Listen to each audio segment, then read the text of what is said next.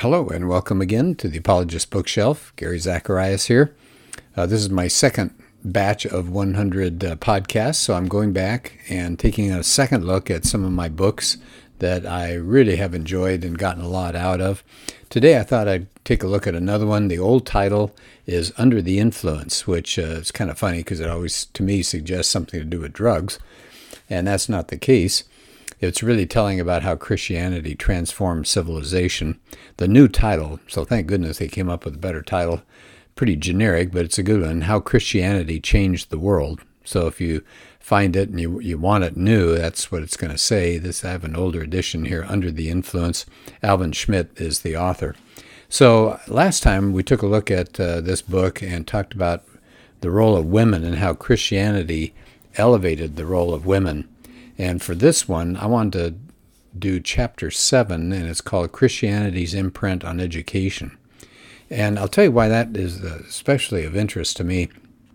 I'm in the field of education, and there's kind of a consensus out there that Christianity uh, impedes thinking and learning, and that it's for non thinkers and that it's backward and that it's you know out of the middle ages and or as they would call it, the Dark Ages.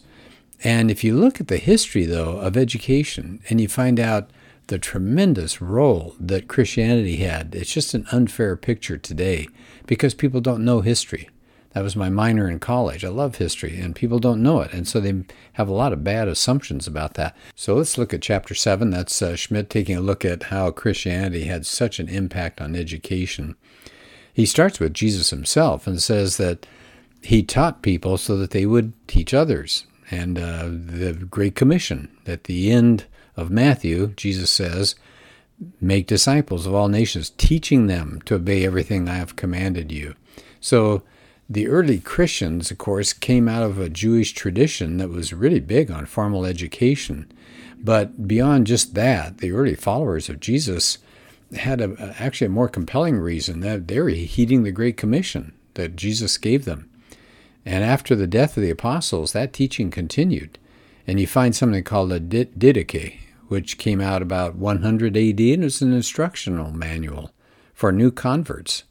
And Ignatius, in the second century, who was a bishop, he urged that children be taught the Holy Scriptures and a skilled trade. And that was, of course, part of Judaism as well. They would teach their sons a trade skill along with biblical and literary learning. And uh, during this time, again, we're talking about the first few hundred years of Christianity, both men and women were catechized. And this took sometimes two to three years, and often inside a teacher's home. And that led to what they call uh, catechism schools, and they had a strong literary emphasis. So it wasn't just strictly learn who Jesus is. And Justin Martyr, around 150 AD, often been called the first great scholar of the Christian church. He established schools, one in Ephesus and one in Rome, and pretty soon they popped up other places as well. And they actually became foundations for future Christian leaders like Origen and Athanasius and others. And so, although they, you know, Schmidt admits, of course, that teaching of Christian doctrine was the primary focus, but some of these uh, schools taught mathematics and medicine as well. Now, even though Christians were not the first to engage in formal teaching in school like settings, but they were the first one to teach both sexes. And so Schmidt comes back to that more than once. Because again, notice how that ties in with the idea that Christianity raised the status of women. So it was revolutionary during this time to instruct both men and women. Uh, many uh, historians say Romans did not formally educate girls in literary skills. So, actually, formally educating both sexes was a Christian innovation. So that's something nobody knows, nobody has heard of. Even in nunneries, they talk about nunneries.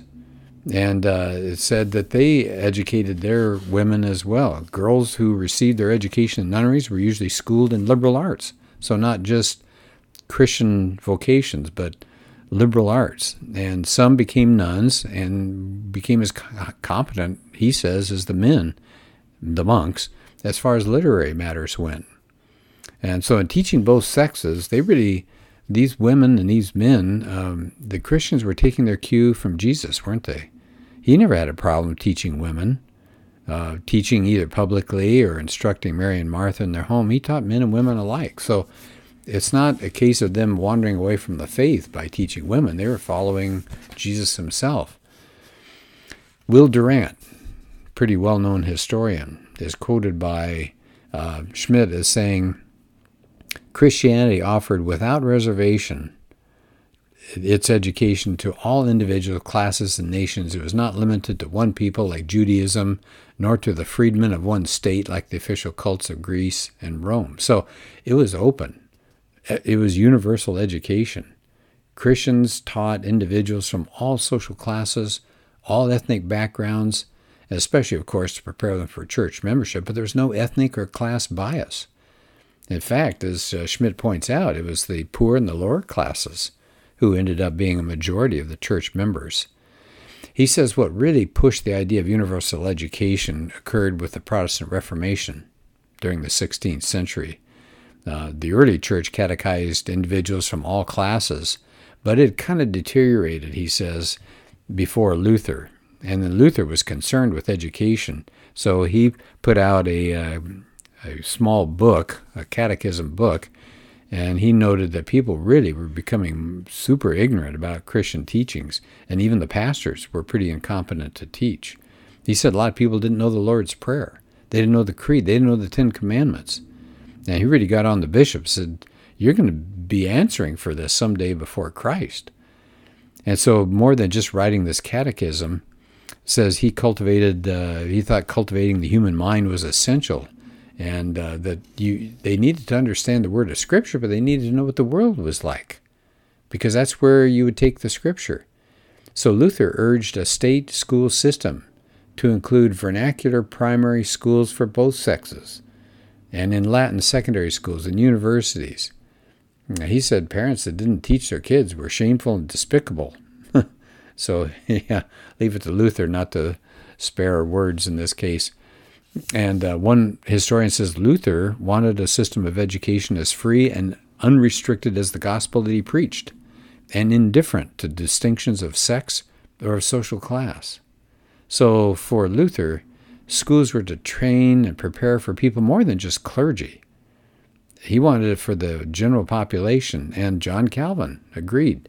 Another leader in the Protestant Reformation, he also advocated universal education. So as Schmidt points out, you can see because of Luther and Calvin, it shows the desire to educate everybody is not due to the modern secular world. It comes from a logical outgrowth of the idea that God is no respecter of persons and that every individual is responsible for his or her own salvation.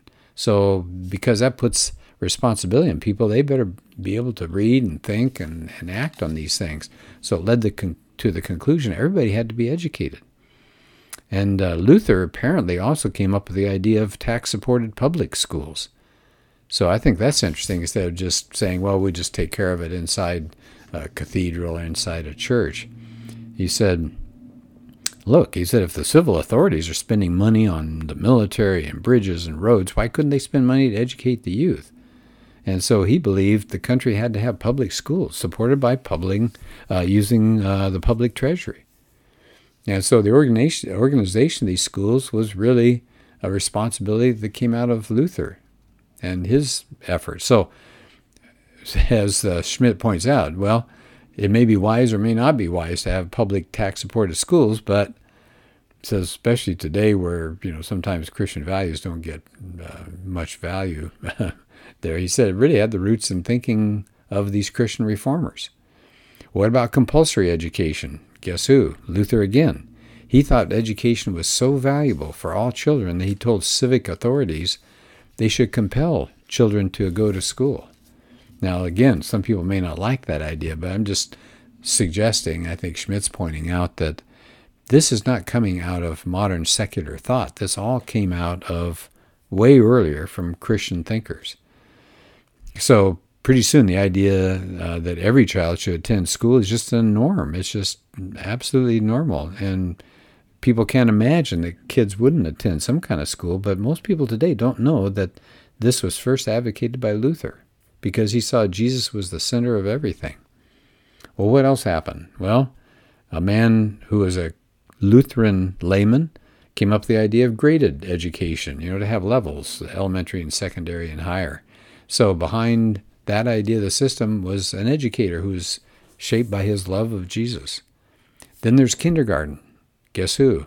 It's Christian again. The man who was the son of a Lutheran pastor. He was a devout Christian whose beliefs convinced him that the world of man and nature were connected by God. And so we should teach young kids this. And uh, so today, virtually all countries have some sort of kindergarten schools, and it came about because of a Christian. Then we get specified education, like the deaf. Okay, uh, it was people who were Christians. Gallaudet, who you think of especially here in the United States, he opened the first school and uh, gives you an idea of his outlook. He once said to a young deaf girl when he was going to Europe to learn more about helping the deaf, he said to her, talking about coming back to the U.S., he said, I hope when I come back to teach you much about the Bible and about God and Christ. So he was a definite Christian.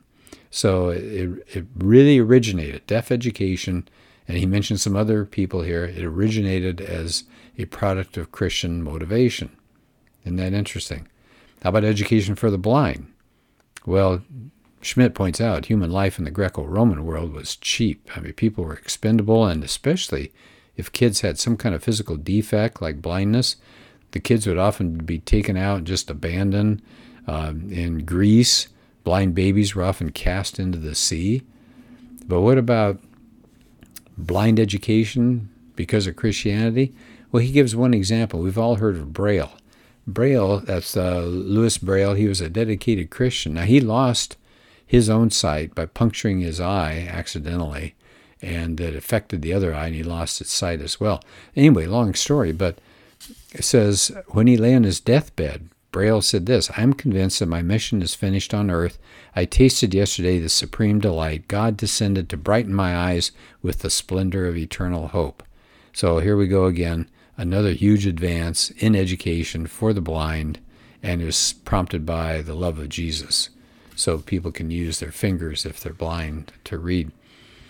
How about Sunday schools? Of course, that was started by a Christian. He thought, but he wasn't just thinking, I got to make better Christians out of them. He realized poor kids who worked six days a week weren't really learning anything. They weren't getting any education. And he thought he'd help the children of the poor by teaching them on Sundays.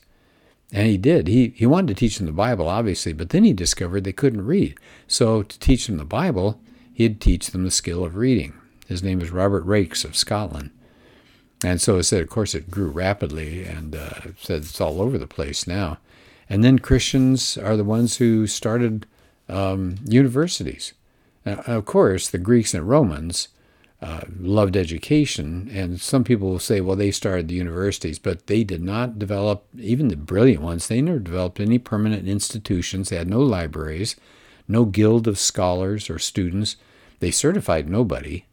They didn't test theories. They didn't engage in research. In fact, they didn't like the inductive method at all.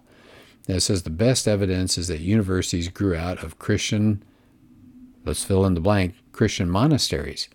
Now, remember, I mentioned at the beginning here, a lot of people say, oh, monasteries, dark ages, Christians sitting around mumbling prayers to themselves. Not true. Now, I'm going to skip over a lot of this, but we can trace a lot of the rise of modern universities to monasteries. It says uh, that from their monastic roots and throughout the 19th century, all universities were founded as Christian institutions. As Christian institutions. And we know that. I mean, we look at places like Harvard here in the U.S., uh, William and Mary, Yale, Northwestern, Princeton, and he just goes down the list and shows that most of colleges, universities that we know today here in the U.S., they began as Christian schools. And so it says, of course, a lot of them, unfortunately, have walked away from their original charters, but it said most of them today would not be in existence if it hadn't been for their Christian forebears. So his conclusion, I think, is a good conclusion. He just rattles off all these things: the catechism schools, the cathedral schools, Episcopal schools, monasteries, medieval universities, schools for the blind and deaf, Sunday schools, modern grade schools, secondary schools, modern colleges, universities, universal education. They all have one thing in common: they're the products of Christianity. He quotes another uh, scholar who says, "Every school you see public or private, religious or secular, is a visible reminder of the religion of Jesus Christ. So is every college and university.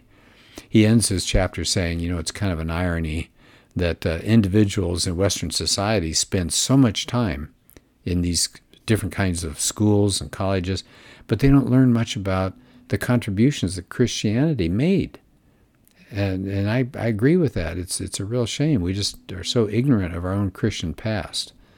So I I would say this is a, a powerful book so that you can see that Christianity is has produced so many wonderful things for the world today. We should not be ashamed of it. We should be impressed and let others know about it. So again, the book used to be called Under the Influence. Alvin Schmidt, S C H M I D T, the author. Today it's called How Christianity Changed the World. Highly recommend this book.